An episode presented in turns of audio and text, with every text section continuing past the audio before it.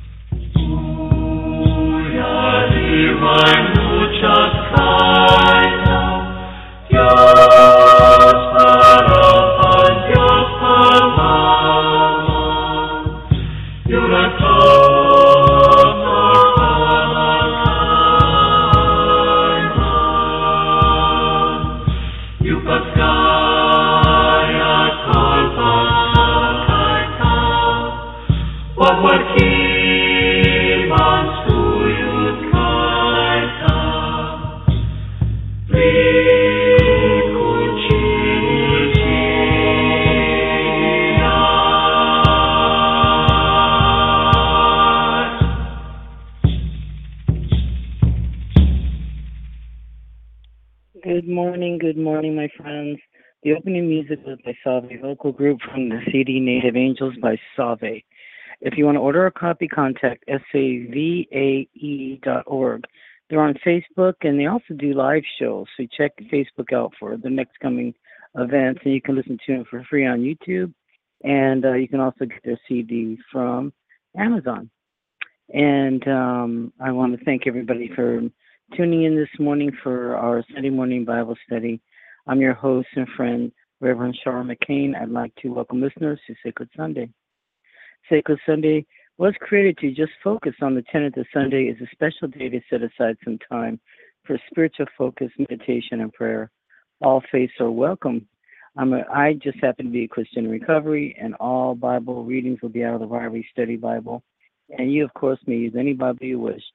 Um, I've had many spiritual experiences and a lot of help from God and uh, in gratitude, we just have ongoing Bible readings every Sunday morning, and we're making our way right through the Bible.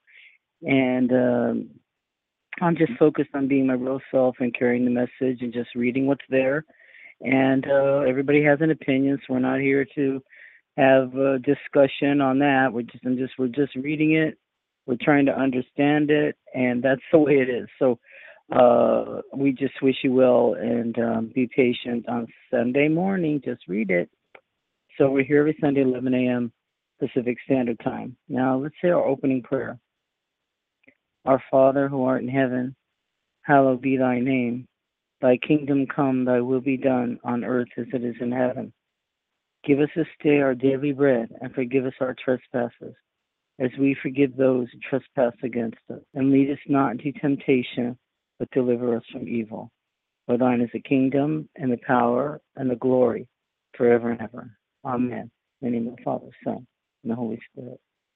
And we pray for all Christians being persecuted worldwide. Their freedom to worship and lives are in great jeopardy. Those whose lives have been taken for distorted or evil reasons, we believe that they have become martyrs. We pray for all those suffering here at home and those abroad. We pray for those who are sick in mind and body.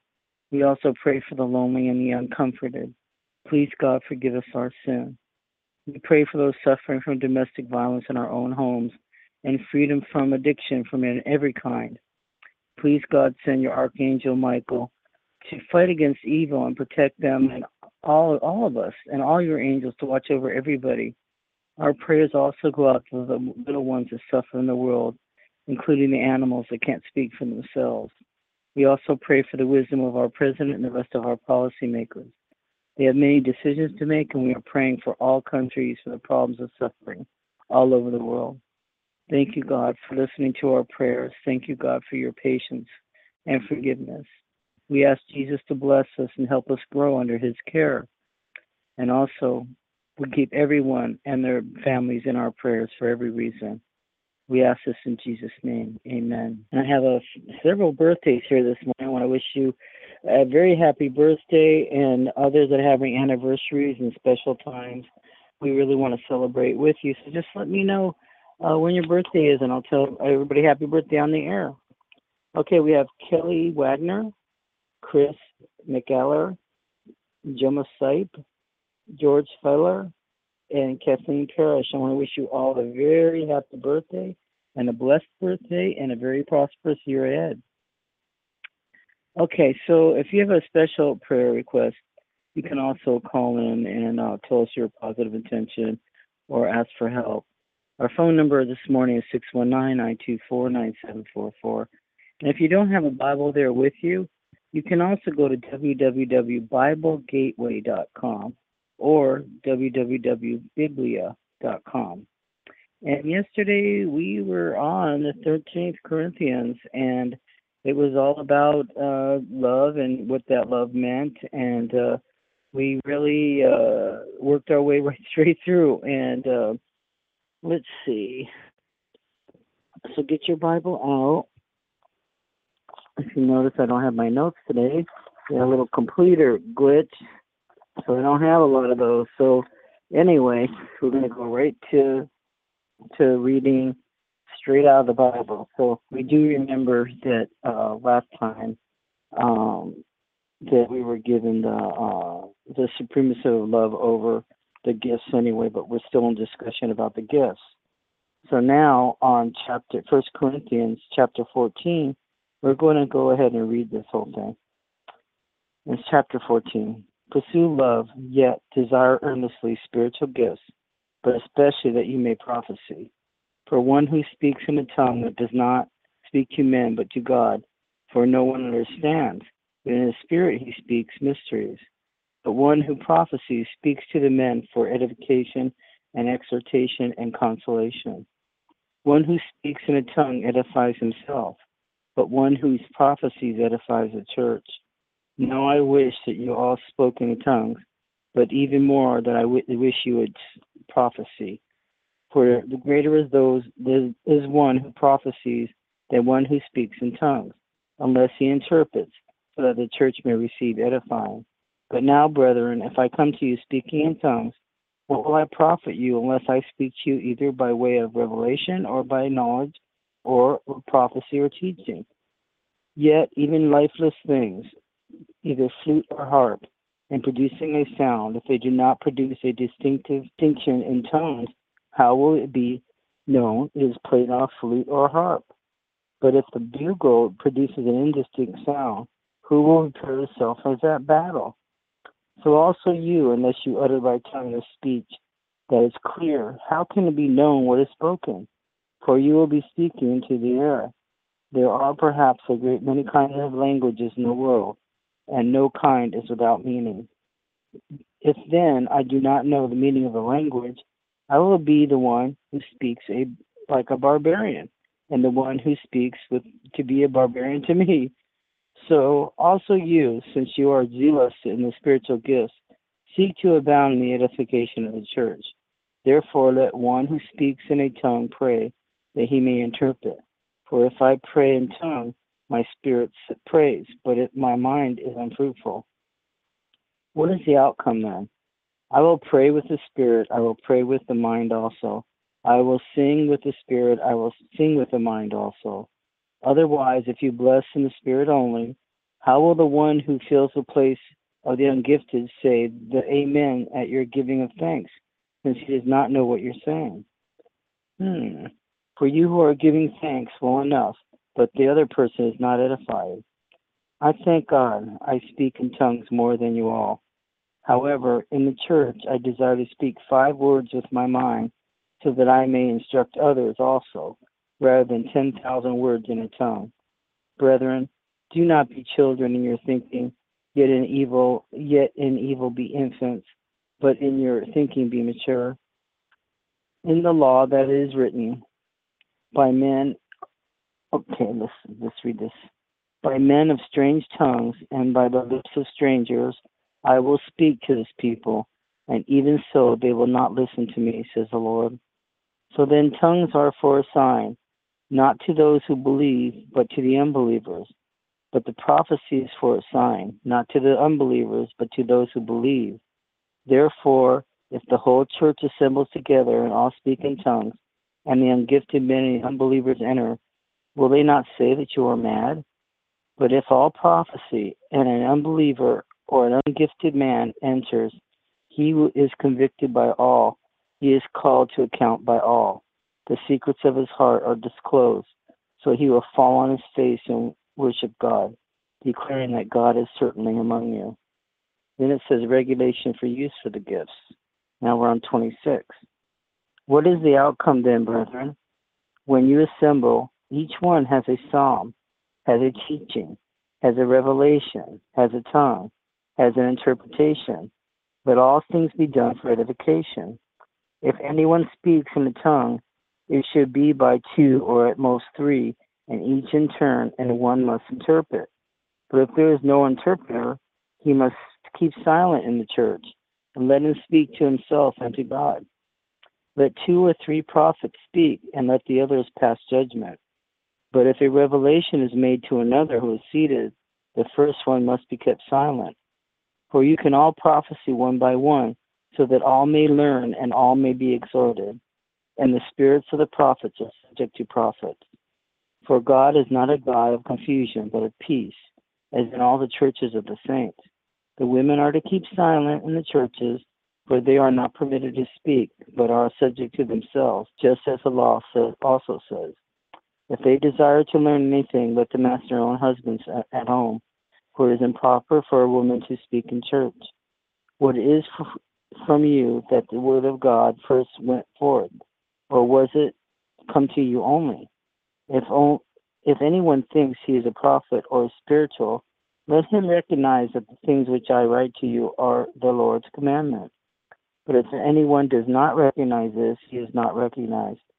Therefore, my brethren, desire earnestly to prophesy, and do not forbid to speak in tongues.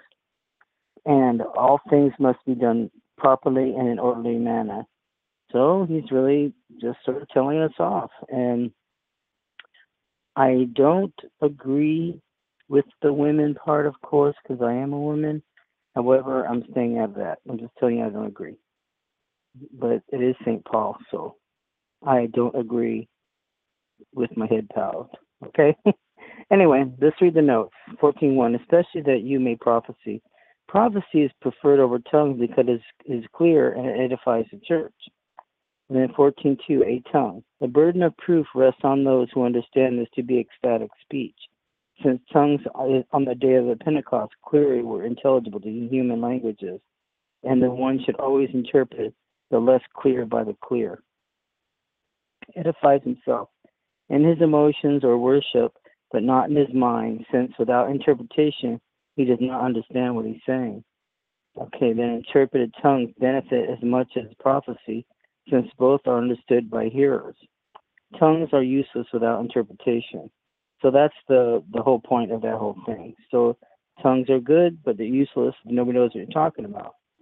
Okay, just as the musical musical sounds need to be distinct to be useful, so speech should be intelligible language. Since praying or singing in church or in private in uninterpreted tongues does not engage the mind, it is better to pray or sing in a language everybody understands so that the gift may be used fruitfully the place of the ungifted, the untaught believer, and perhaps the outsider. And then uh, now we're up to 14, 20 through 25. Prophecy is not only the more profitable of those within the church, but also outsiders, because even outsider can recognize the truth in a prophecy. Okay, so 14, 21, 22. Just as the Assyrian foreign language was a sign to unbelieving Jews of coming judgment, also tongues and languages were a sign of the truth of Christianity and a warning to those who reject its message. And then uh, it says free participation in the service is indicated by this verse. This we're reading 1426, but not the point of disorder. Not to the point of disorder. Okay, 1427. In turn, only two or three should speak in tongues in the service, never at the same time, but in turn, and not all if no, not at all, if no interpreter is present. And it says two or three prophets can be heard profitably during a meeting. And then uh, the spiritual activities of the prophets are under the full control of the prophets. No true prophet can claim a hearing on the ground that he is under a power over which he has no control. Okay, so women are to be kept silent in the church. Whatever this restriction means, it must include tongues and prophecy the same Greek verb for speak is used. Okay, so in is Corinth the sober repository of truth? Uh, so let's read fourteen three six. The verse was, Was it from you that the word of God first went forth? Or has it come to you only? So that means, are you the only repository of truth? Which means no. Okay, so now we're up to 1438. He is not recognized. No, one who does not respect and accept Paul's words should not have his own words rejected or accepted. A variant translation is he is ignored. So 1439 through 40 is the remedies to the Corinthians' abuses of the tongues were one, give proper importance to prophecy, and two, regulate the use of tongues. So that's the end of that chapter with the notes. And it's a he's you know Paul as usual is admonishing people uh, to uh, just want order in the church, and I think it's amazingly. And uh, he just uh, if nobody can understand what you're saying, uh, how can we, you know, how can we, you know, be helped by it? It's like mindless uh, chitter chatter. So anyway. So let's find a little story in our guideposts. And uh, yeah, my computer broke down, so I'm having a little difficulty with uh, with our presentation this morning, but I'm going to keep going. So let's see. Okay, uh, this read the wrong number but the right answer by this is by Jesse McGinnis Jones, Forest City, North Carolina. And it's out of our guidepost book that we love. Okay, that morning, February 28, 1992, my granddaughter Melissa fixed my hair at the beauty parlor where she works while I caught up on the local news I had missed during my recent hospital stay. On Valentine's Day, after a spell with my heart, I had had a pacemaker put in. I felt good now, and I was glad to be away from all those doctors and nurses constantly fussing at me. My daughter Rita picked me up at 11:30 and ran me back to my trailer. Mama, she said on the way, why don't you come over to my place? I'll fix you a sandwich. And no, I, I interrupted her. You already do too much for me. Thank you, I'm fine. Rita was always trying to keep an eye on me, especially since my heart fell. I didn't want to be rude, but I thought I could look after myself, and I wanted to convince my six kids of that. It had been a battle just to stay in my trailer. The fact is, at age 80, the more independent I felt, the happier I was. I had been strong all my life, and if anything serious happened, Carolyn, my other daughter, lived right next door to me. I loved my kids, but I didn't understand what they were all so worried about. I would let them know if I needed anything. I said so long, Rita, and thanked her, and again uh, her offer for lunch and the ride home. I'll call you later, Mama, she said, pulling her car away. I shrugged and went inside, latching the chain on the door behind me. I wanted to get a little work done around the trailer, but first I had to get it on my blouse. Some hair clippings had caught under the collar and were itching like crazy. I sat down on my bed and pulled my left arm out of sleeve, then the right. But something was wrong. My arm was stuck. I tried again, but my arm wouldn't move. It was just hanging there. I realized with a shock my whole right side was limp. My lord, am I having a stroke? I reached for the phone on the, on the table near the bed. I couldn't coordinate my movements. It was the most frightening sensation. I was helpless and alone. Carolyn had her grandson for the day and probably wouldn't check on me, especially the way I had been carrying on lately. I managed to slide down onto the floor and tried to kick the table and knocked the phone over, but my legs thrashed around uselessly. I finally hooked my left foot around one leg of the table. I gave it a jerk, and the phone moved a little, a few inches, and I jerked again, a few more inches. Still a long way to go. Again, getting closer, my strength was failing. Just as I got the phone poised to go over the edge of the table, it rang. Carolyn, Rita, oh God, let it be one of the kids. Two or three rings, four. I struggled desperately to topple the phone. I couldn't let her hang up. Please don't let her hang up. I let out a weak cry as I made my last lunge for the table and the phone thudded over the carpet, the receiver landing just inches from my reach. I trembled my left hand and crept, crept towards the receiver, closer. At last I held a cool plastic to my ear. Help, I grasped. Help me. There was a silence. A man's voice hesitatingly came from the receiver. What? Help, please, I need help, I screamed, but this time I heard myself. My words were horrible, slurred garble. With fear and frustration storming through my head, I tried again. Our girl. I'm sorry, I can't understand you. Who is this? The stranger asked. I clutched the phone like a lifeline. Please don't hang up. I need you. Are you hurt? Are you sick? Yes, my mind screamed. And then he talked to someone on the other end. A woman's voice came on. Hello, can we help you? Again, the horrible sounds came out of my mouth. I was so angry I wanted to throw the phone aside, but I knew these people were my only help. God help them help me. The voices conferred again. The woman said, We've dialed the wrong number, but you obviously need help. We're going to hang up and call the police. No, don't hang up. Listen, please do not worry. I promise we'll get help for you. Then the line went dead.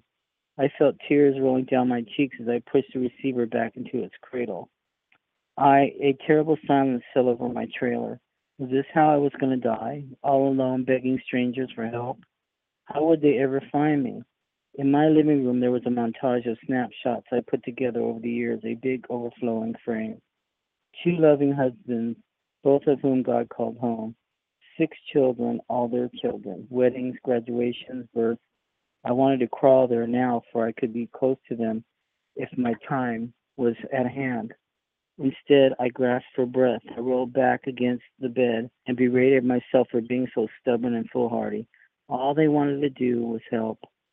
My thoughts began to swim and swirl. The shrill ringing of the phone snatched me back to reality. Grappling with the receiver, I finally got the mouthpiece and made a croaking sound. The woman's voice answered back, This is 911. Thank goodness we reached you. I now I need your help. I'm going to ask you some questions and only make a sound when I'm right. You're going to start with the kind of house you live in. I ran the list of descriptions, blah, blah, blah. Blue, big, small, ranch, colonial. No, not a house. I struggle to cry out in despair. I tried to. I know you live in a trailer. Yes. We went through the same process in the part of town, my street, my and the side of the street that I could hear people in the background listening to maps and phone book. Finally came to one question. The answer was, Are you Mrs. Jones on Mount Pleasant Church Road? Poor lady. Thank you, God. Thank you. In a matter of minutes, Carolyn was talking to me through a window while the fireman broke open my door. A short time later, the hospitals confirmed I indeed suffer a minor stroke. This time I didn't mind them fussing over me so much, and I couldn't have been happier to see all my children and grandchildren fussing over me too during the first few days. I bounced right back and was out of the hospital inside a week. The couple who had dialed my number, Mike and Paula Pruitt, had called the police after hanging up on me. They had an idea about how they would misdial and 911 took it from there, frantically trying combinations of numbers until they got through to me. Today I am back to normal, enjoying my independence again, but not as sensitive as I was about my family looking in on me. They're not trying to run my life. They never were. They just love me and they want to keep me around for a while. I set up an intercom system for my trailer to Carolyn's, and everyone that has keys to my place. We all need one another. Kinfolk especially should stick close. Sometimes it might feel like we're stuffed together in one big can, knocking elbows, knees, and pushing for space like the pictures on my frame. But we are held together by love and by a God that can turn a wrong number into a right one. Ah, well, thank thank God for that powerful story. Um, isn't it isn't it true and isn't it beautiful that um, I don't even know to say. It. I just feel like crying my eyes out. So let's read a couple prayers out of a little book that my best friend got me. And it's the Bible, it's the Bible Promise book for tough times. And let's see. Let's look at the theme of the day.